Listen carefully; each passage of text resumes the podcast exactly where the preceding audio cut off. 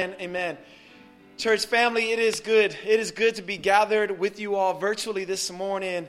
And um, I just want to say welcome to the Brook. And Josh, uh, Tito, thank you for leading us as you guys have been so faithfully doing week in and week out. Church family, I know we say this every Sunday, but it's true every Sunday. We miss you so much. We miss you so much, and we cannot wait for the day when we're back in this sanctuary, in this space together and I'm hearing less of an echo in the room. Right now, there's a big echo because there are no bodies filling it up, and we look forward to when uh, there is no echo. You know, uh, God has been doing so many beautiful things. I'm going to tell you about it in just a moment because I know, I realize that you all don't get to hear the things that, that, uh, that I get to hear, that Pastor Jeremy, that our leadership gets to hear. So I'm excited to share a lot of that with you today. But before we do that, I want to say this. If you're new watching with us this morning, um, I want you to know I can't wait to meet you in person, if that's possible, if you're in Chicago. But we do want to get to meet you virtually, so would you please fill out a connections card? Uh, we'll send a link to you right here soon in the chat box. Uh, we'd love for you to click on that and put a prayer request in, put a praise report, or simply just fill it out so we can follow up with you and begin to build that relationship with you all. Uh, we're, we're excited about that. Uh, church family, please do also put your prayer requests. I'm thankful when we're hearing about things that are on your hearts so that we can best support you and come alongside of you. And I do want to also encourage you to continue giving generously. Uh, there's a link there that will be provided to give online. One of, the, one of the most exciting testimonies, and I'll just tell you this, is that the giving to the brook um, has actually gone up over the last few weeks. And I want you to know that is a point of praise because I'm going to tell you why that's important in a moment. But, but just thank you for your generosity. Please continue to do so because as we see giving trends, it allows us then to have our budget reflect that trend. And with a greater budget, the more opportunities and more things we can do. And we'll tell you about some of those things in a moment. Um, I also want to invite you to join with our real communities through our virtual meetings um, every Wednesday and or Thursday, uh, through our Zoom gatherings. Uh, church fam, like, look, there is no way you're going to survive this season on your own. And even if you're tuning in on Sundays, I'm thankful you're doing that. But man, you need to talk. You need to be in, in fellowship and in community with your brothers and sisters. I was talking to someone this past week, and they were reminding me of that image uh, when you watch those National Geographic shows and you see um, the lionesses on the hunt trying to get some wildebeest, and they have this pack of wildebeest, and when they're together, this pack is strong, aren't they? They're ferocious, they're, they're tough. But what the lionesses try to do is they try to isolate they try to separate the weakest or separate one of those wildebeest by creating a diversion. And when they're able to isolate them, they can then uh, feast upon them. And that's, that's what isolation does. And so we're in a time culturally where we are forced isolation, and the enemy sees as an opportunity to sneak in and do damage to our souls as he separates you. Our Zoom gatherings for real community reconnect us, okay? And so don't get separated uh, because at that place we're all vulnerable. So please uh, let us know how we, uh, uh let us know if you're interested. We want to connect with you. Just, just uh, fill out that connections card. Tell us, I want to be in a real community, and we'll set you up with one of our leaders. All right. I, I need to tell you about the things that God is doing. Uh, I need you to know of all the exciting things that God has been up to. First of all, um, we have had our real communities on crazy mission this past week. If you are in a real community, you've heard some of these stories, or if you're on social media, uh, here's the first thing I want you to know. The different real communities, one of our real communities, um, they have served groceries to undocumented families in our neighborhood. These are families who don't have opportunity. These are families who are struggling in different ways, and they've come alongside of them. We've had uh, our real communities give uh, care packages to essential workers at Steinmetz with handmade face masks. We've had our real communities uh, give uh, care packages to vulnerable migrants in our community, to essential workers like mail carriers are getting uh, care packages this week. I mean, we have all these things taking place, which gets me thrilled about all that's happening through our real communities. Look, if you're not a part of an RC, you're missing out. Please join in with one. These are the things that get me really excited. Also, um, as a church, we've been able to give away some $8,000 worth of aid to people in our city uh, and also globally. I, let that sink in $8,000. That's because many of you all have been so generous, so generous to give to our COVID 19 relief fund. Please keep giving. I want you to know we've given mon- money to Chicago Delivers, which is a, a, an effort to give groceries delivered to households particularly to those in the black and brown communities on the west and south side of Chicago that excites us. We've been able to give over $1,000 globally to those in Liberia and in Nepal. We've been able to give groceries to those in our immediate community. Church, like when we're generous, God uses that generosity. Um, this past week, I was on the phone with our alderman's office, and they donated 250 um, disposable face masks, which we are right now even distributing to people as we're serving them in our community. Like people are making face masks this is this is exciting stuff that God is doing, and these are just the beginning of it. More is on the way. And so I want to thank you all, like I said, for your generosity to the COVID 19 Relief Fund and also to our general offering. Um, let's change this out. You can come in and change the battery.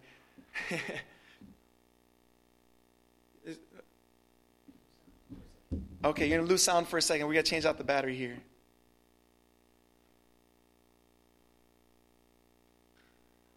give us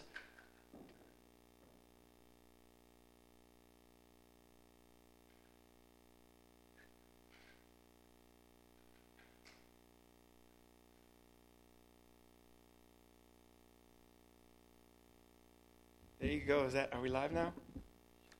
Hopefully you all can hear me now. Thank you, Tito. You're on top of it, man. so, all right. Let me let me back up a little bit. I'm grateful for you guys' all, all of your generosity to our COVID 19 relief fund. is allowing us to bless so many people.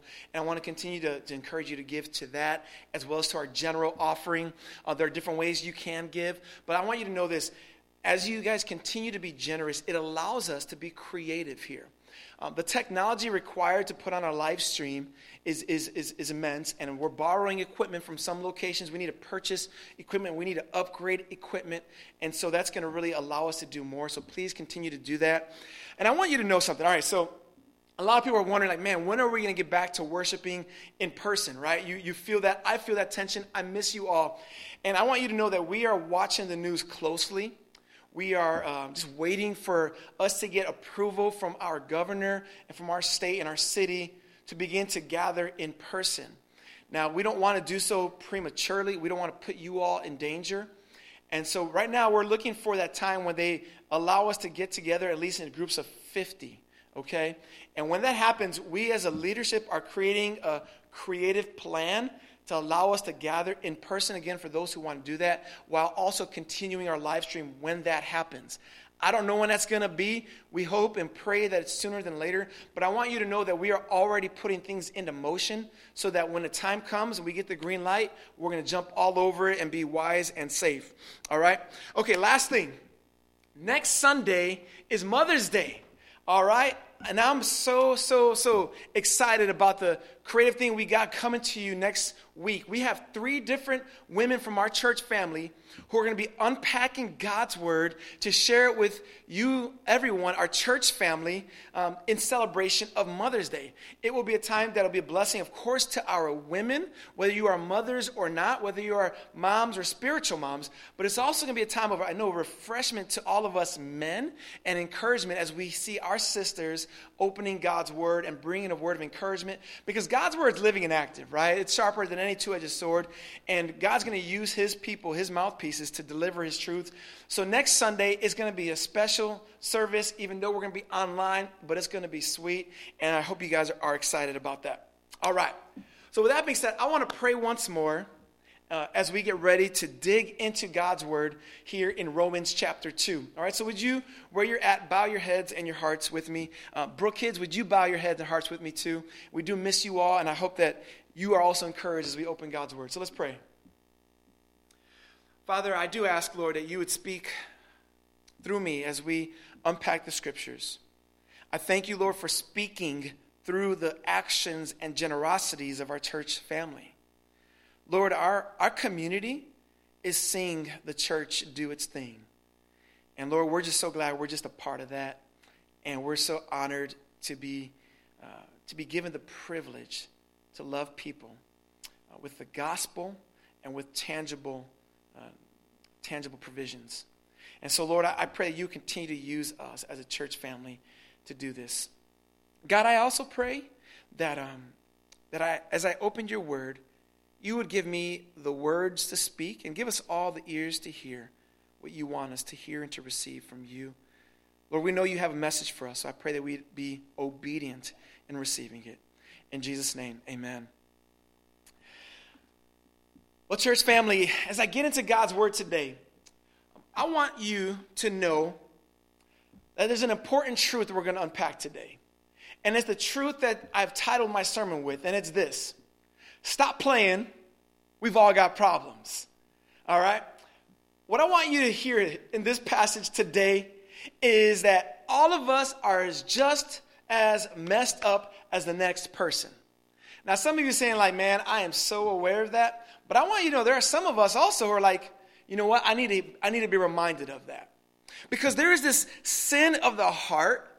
It's an ugly one, and it's so subtle and it's slippery that's called self righteousness. It is the kind of sin that prevents us from seeing our own failures and makes us quite impressed with our own successes. And I want you to know something today. Um, you can't fool God. You might fool others, but you can't fool God. So stop playing. We've all got problems. And our biggest problem is a sin problem, and the sin is in our hearts. And the problem is our hearts themselves are deceitful. The Bible says in Jeremiah 17, the heart is deceitful above all else. Who can understand it? And then it says in chapter 17, verse 10, that God actually happens to search our hearts, which means this we could be very impressed with ourselves while God is not at all impressed with us. We could think that we are all good with God, and God's like, You're not good with me. Because we've deceived our hearts, in our hearts, we've deceived ourselves into thinking we're cool when we're not. And so, to all of us who are battling with that, I need to say, Stop playing. So, listen, this is something that God has been working in me since I was, I can remember in high school, and to this day continues to work with me. And I want you to get, I want to get a little personal with you here. One of my greatest flaws that I know I battle with is this desire to please people. I've shared this with you all before. It's this people pleasing impulse. And that's actually a really destructive sin to battle with, especially when you're in leadership. Because when you're leading people, you're bound to disappoint. But when you disappoint and you're a people pleaser, you want to try to make people happy in your worst of moments. But when I search my heart and I see this people pleasing tendency, God calls me to see the fruit of people pleasing and see what's at the root of that struggle. And as I dig deep into my heart and I have the courage to look at what's ugly, and God gives me the strength to see what I don't want to see, what I see in here is this desire to look good in the eyes of others. That's why we want to be people pleasers. And to look good in the eyes of others means I want people to look favorably upon myself. There's this kind of hinted of self righteousness that says, I-, want people to see how good I think I really am. This, my family, is an ugly thing, it's a dangerous thing. See, we come to the book of Romans, and last Sunday I unpacked for us chapter one, a passage where, where God is like, look, some of us are really jacked up. Some of us have these really overt struggles of rebellion against God. It shows itself in idolatry. It shows itself in sexual brokenness. It shows itself in depraved thinking. And when we look at that, we're like, man, that it was a, it was a kind of shuddering passage. But when we come to Romans chapter 2, God's like, but on the other side of that spectrum, there are those who look at those and say, man, you all are really messed up. And God's like, but you are just as broken as the next person. It's the kind of thing where you go buying a car and you go to see this vehicle you want to purchase and you notice, man, the exterior is in really good shape. The car is looking good. And if you're like me, I don't know cars very well. So I can be fooled by what's on the outside. But what I happen to do when I've purchased cars before, I bring someone with me who knows a thing or two about vehicles. And the first thing that they do is not look at the exterior, but they pop the hood. They want to see what's beneath the surface. Because if they pop the hood, they see a broken down engine. They're like, hey, don't go for what you see in the naked eye, look for what's underneath. God is like, look, I'm not impressed by your exterior. You might fool others, but you can't fool me. Stop playing. You're all messed up. And so when we come to this passage, I want us all to have a heart check here. Maybe last Sunday you really related with the brokenness we saw in that passage. Or maybe last Sunday you found yourself getting a little proud of yourself, saying, Man, I'm sure not like that person. Those people are really messed up. And God says this in Romans chapter 2, verses 1 and following. If you can meet me in the Bible, please do so in your app or where you're at. And would you, would you please stand to your feet as I read this? For the person who says, Man, I'm glad I'm not so messed up as the next person, this is what God's word says in chapter 2, verse 1. Therefore, you have no excuse, O man, every one of you who judges. For in passing judgment on another, the people we just talked about, you condemn yourself. Because you, who now make yourself the judge, practice the very same things. We know that the judgment of God rightly falls on those who practice such things. Do you suppose, O oh man, you who judge those who practice such things and yet do them yourself, that you will escape the judgment of God? Or do you presume on the riches of his kindness and forbearance and patience, not knowing that God's kindness is meant to lead you to repentance? But because of your hard and impenitent heart, you are storing up wrath for yourself on the day of wrath when God's righteous judgment will be revealed. Man, oh man, this is God's word. You may be seated. We'll get through the entire chapter before this sermon is done, but I want to bullet point us to this initial opening passage.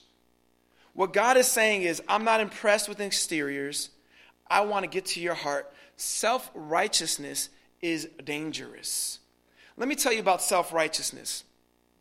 When Jesus talks about it, he says this He says, Why do you look at the speck in your brother's eye when you got a telescopic log pointing out of your own eye?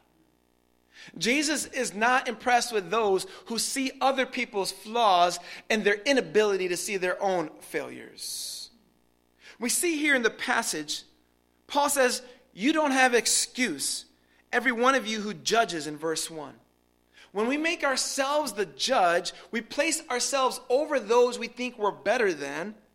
We pass judgment on another, he says, and in so doing, we condemn ourselves.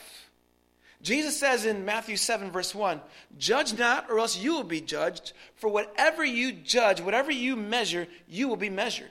Basically, what Jesus is saying and what Paul is telling us here is this when we look at other people and judge them, our problem is we're using a standard that we don't want held against us. Because the standard we use against them, God's like, all right, that's the same standard you used against you. And we might say, I'm not doing what they're doing. And the problem Paul says here in verse 1 you practice the very same things. Now, I find this really striking because we might look at the list in chapter 1 and be like, no, I've never done that. I've never worshiped a created thing in my life. I've never bowed my knee to an idol. And Paul's like, look, look, I'm not concerned so much. And God's like, I'm not concerned about the action, but it's the sin that's the same. It's the same sin that reveals itself perhaps in different actions, but the heart under the hood looks the same. God is saying, you condemn them for idolatry because they worship these statues when you yourself are an idol worshiper worshiping yourself. Same sin, different action. Self righteousness is dangerous and it's slippery, and Jesus actually had no time for it. In fact, his harshest critiques were against those who see themselves as better than others. He calls them hypocrites. He says in Matthew 23, verse 27, outwardly you appear beautiful, but within are full of dead bodies. You are a whitewashed tomb. I mean, get that image. Picture a tomb of stone, a stone tomb that on the outside is gleaming bright because it's been bleached and cleaned. But you know, if you open a tomb, inside is a dead body rotting away. And Jesus is like, that's what you're like when on the outside you are so self, full of yourself, so happy, so impressed. But inside you're dying. Jesus is like, don't be captivated with yourself and then critical of others. Don't be so impressed with yourself and unimpressed with others because self righteousness is dangerous. It is deceitful. Jesus says, This people honors me with their lips, but their heart is far from me. In particular, the dangers of self righteousness are these, as we see in verses 2 and following. Already in verse 1, we saw that we condemn ourselves. But then we see this in verse 2. And notice as I, as I point your attention to how, I'm going to say how wrathy this passage is. It says, We know that the judgment of God rightly falls on those who practice such things. Look again in verse 3, at the end of it, it says, The judgment of God. Look at verse 5, where it talks about storing up wrath for yourself on the day of wrath when God's righteous judgment will be revealed. Look at verse 8, where it talks about, it says, there will be wrath and fury. What, what God is telling us is that those who are overtly rebellious and those who are self righteously rebellious are in the same place, and it's dangerous because it ultimately leads us into destruction. Paul says in verse 4, verses 3 and 4, he says, Do you suppose, O man, you who judge those who practice such things and yet do them yourself, that is in your heart condition, that you will escape the judgment of God? Or do you presume on the riches of his kindness and forbearance and patience, not knowing that God's kindness is meant to lead you to repentance?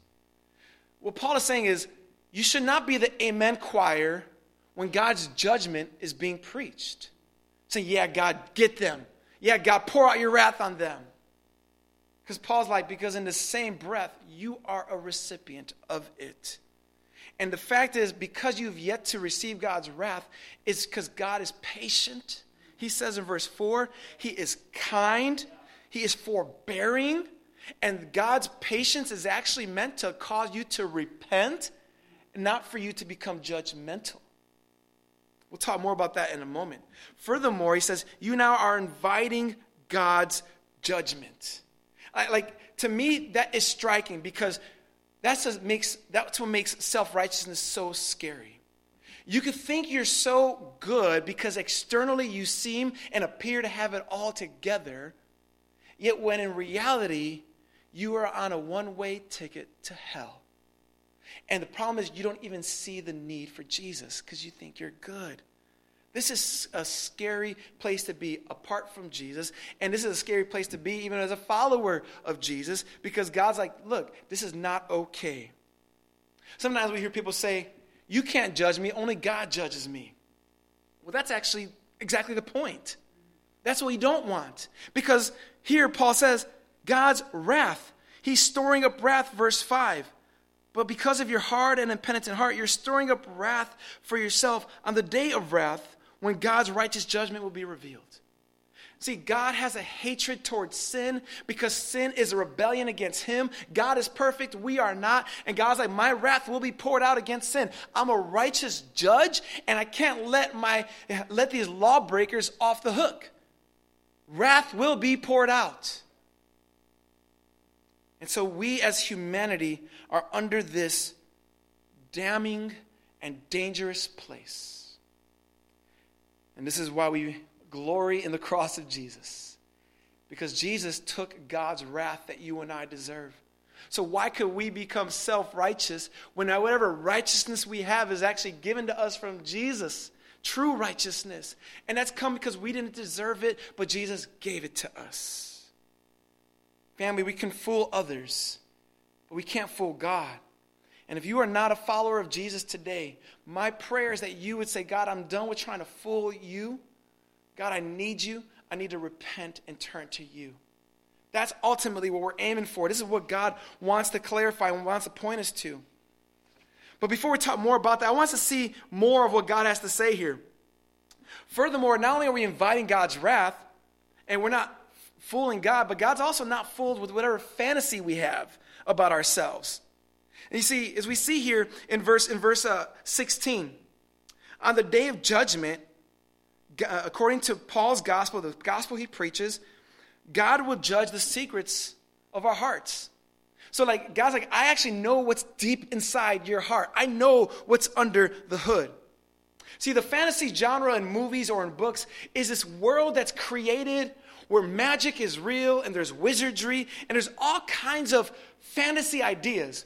And that's actually the world we live in when we're walking in self righteousness. Because the world we created is that I'm so good and everyone else is so bad. And it is a fantasy, and God's like, I see the secrets of your hearts. Furthermore, God's like, on top of that, don't become not only impressed with your own actions, but don't, don't be impressed with your own heritage. You see, this passage is written to the Jewish person who, who in the ancient Israel, prided themselves in being religious while looking at the pagan world and saying, man, they're really messed up. And basically, what God is like, God is saying here is like, I'm not impressed actually either with even the Jewish people who are law abiding because their law abiding work is done without faith. Look what God says here in verse 17. But if you call yourself a Jew and rely on the law and boast in God, and know, that, know his will and approve what is excellent because you are instructed from the law. That means you have God's law. And if you are sure that you yourself are a guide to the blind, a light to those who are darkness, an instructor of the foolish, a teacher of children, having in the law the embodiment of knowledge and truth, you then who teach others, do you not teach yourself? What God is saying is like, look, even the most religious people who might know God's word and even obey it, if you I mean, and teach it, if you're not living it out by faith, then you are living in a fantasy world. Paul goes on to say, while you preach against stealing, do you steal? You who say that one must not commit adultery, do you commit adultery? You who abhor idols, do you rob temples? You who boast in the law dishonor God by breaking the law. For as it is written, the name of God is blasphemed among the Gentiles because of you. These are heavy words because what it tells us is that God is not impressed by people who've got their lives together. God wants our hearts. And in fact, the next passage there, I won't read it for the sake of time. He talks about this idea of circumcision in the Old Testament. You see, the Jewish people in Genesis 17 were given this sign from God where all their, all their sons were to be circumcised on the eighth day as a sign of their covenant with God, their relationship with God. Circumcision was meant to be done as an act of faith, it was an outward display of their inward faith. But over time, it simply became an outward ritual devoid of faith.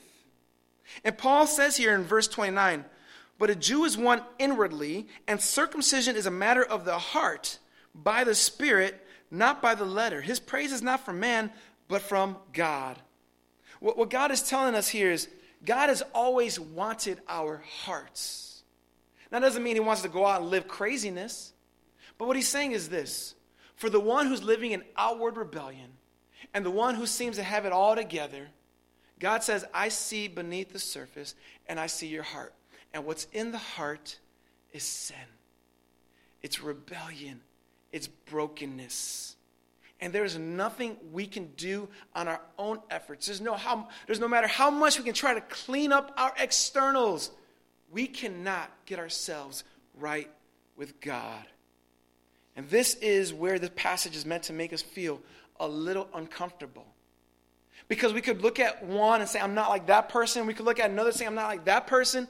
When God's like, but you're like every person separated from me. What are we supposed to do? The whole point of Romans 1 and 2, and even into chapter 3, is to reveal the fact that we just need Jesus. we need his forgiveness like anything. All of us need it as much as the next person. The person whose outward appearance is so broken needs it just as badly as the person who appears to have it all together. So rather than stand in judgment, you should bow your knee in repentance. That's what this passage is telling us we must do. We saw in verse 4 that God's kindness is meant to lead us to repentance, not to become self inflated. And repentance is like a coin where the other side is faith. They come together.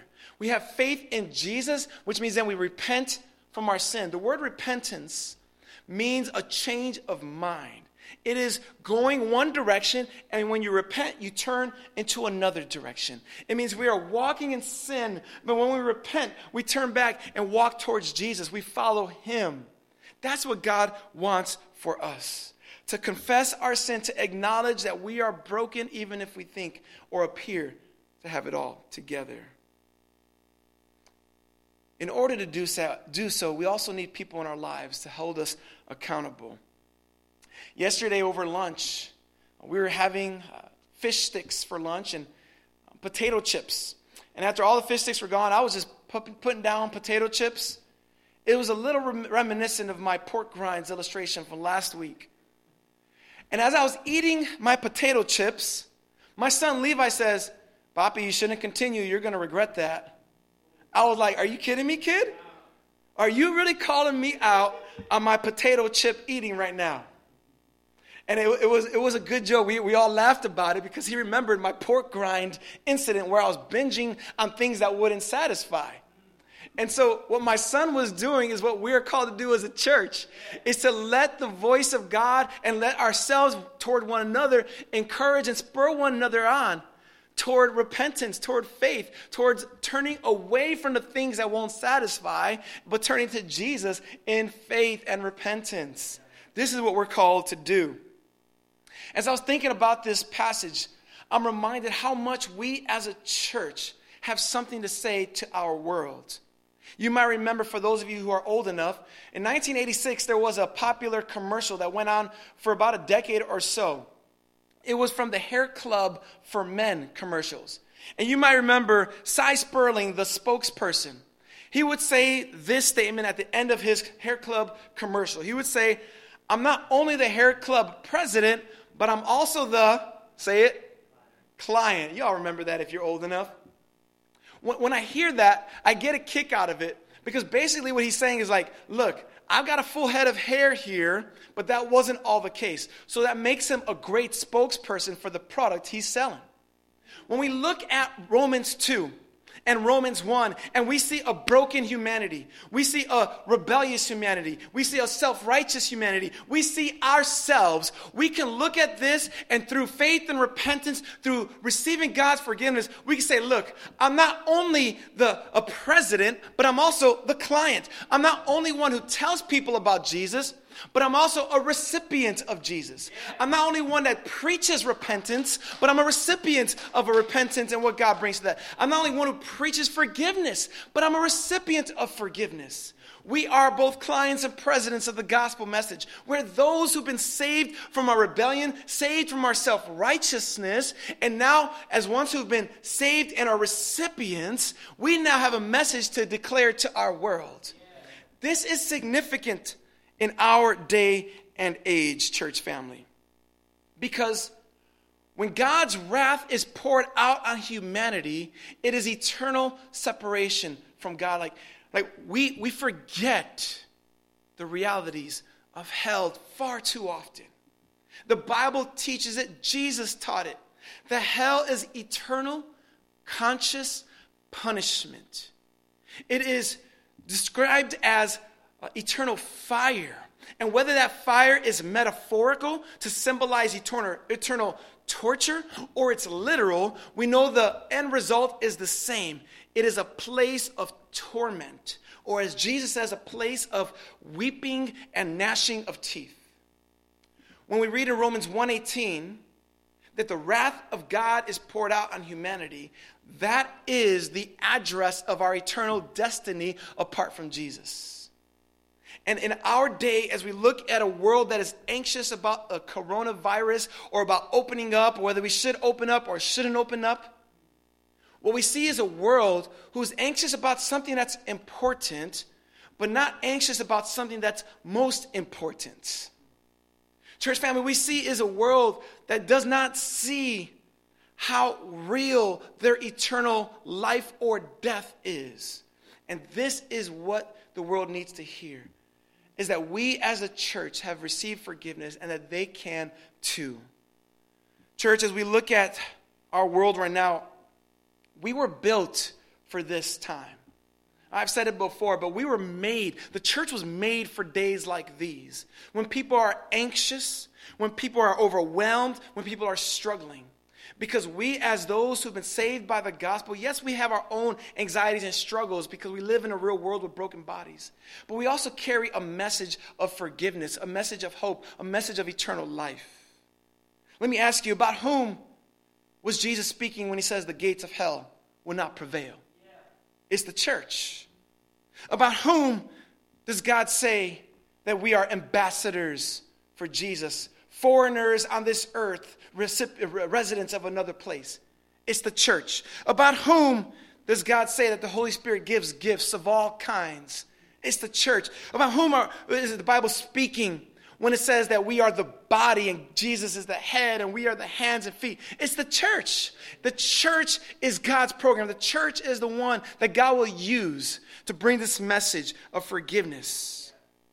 You see, the world can fool others, we can't fool God. You can fool others, but you can't fool God. The message that we hear is for all of us to stop playing because we are all messed up. And if you have experienced God's forgiveness through Jesus, you can say, Man, I'm not playing. I'm messed up. But I've been saved by God's grace. Church family, I want us to bring this message to our world, bring it to our own hearts, and let's be those who carry the aroma of Jesus to a world that's broken, that needs to know that God offers redemption and forgiveness. So, church, let's not be playing. Let's let, make it clear that we are just as jacked up as the next. And through that message, let the world find out that there is forgiveness through faith and repentance. And let us walk in that same identity. Let's pray together. Father in heaven, I thank you that you care most about our hearts. And whether we are self righteous people pleasers or self righteous, uh, snub, arrogant, God, I pray that you would humble us and help us see that we need you more than everything. God, I pray that we would not be so consumed about making the exterior of our car looking good when our engine is all broken down. But that we would say, God, search me and know my heart.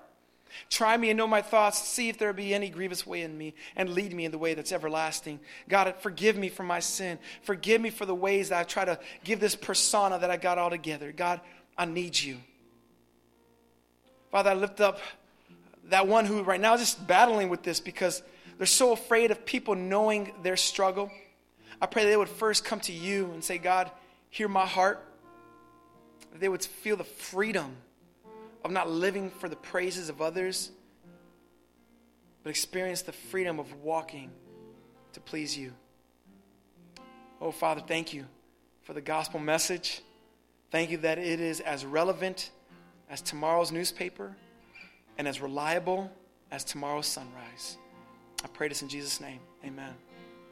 Any second chance Christians out there? Third chance, fourth, fifth, sixth, seventh, tenth, twelfth, hundredth, man. Praise the Lord. God, thank you, God. You are so good to us, isn't He, church family? He saves the self righteous, He saves the overtly rebellious. He is in the business of saving lives, of changing lives from the inside and outside. Oh, man, we are moving forward with His grace. The church family it's so good to worship with you all this morning. I hope and pray that you are encouraged. Uh, I hope and pray that you are blessed and go ahead and share this link in the future, the weeks to come with others. Um, let's not get allow ourselves to get into that coasting mode, even as as things begin to open up slowly. But let's say, God, I want to remain anchored in you. Just a couple reminders before we close up today. Um, I want to remind you, first of all, uh, to connect with our real communities. God is doing some remarkable things through us, and there are more things on the horizon we'll be sharing about in the weeks to come. Um, please step on in, step up. We need more people also with some of the tasks at hand. Uh, continue to give generously so the work continues to move forward.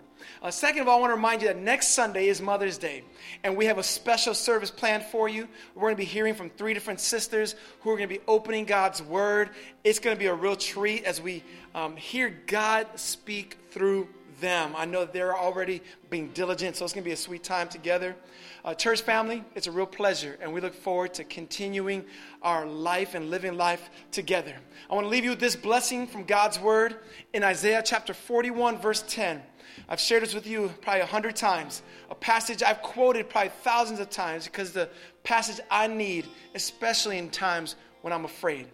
God says, Do not fear, for I am with you. Do not be dismayed, for I am your God. I will, I will strengthen you, I will help you, and I will uphold you with my righteous right hand. That's our God, church family. Hold on to Him. God bless you. You all have a great week, and we'll see you all on Wednesday, Thursday for our real communities, and next Sunday. Peace.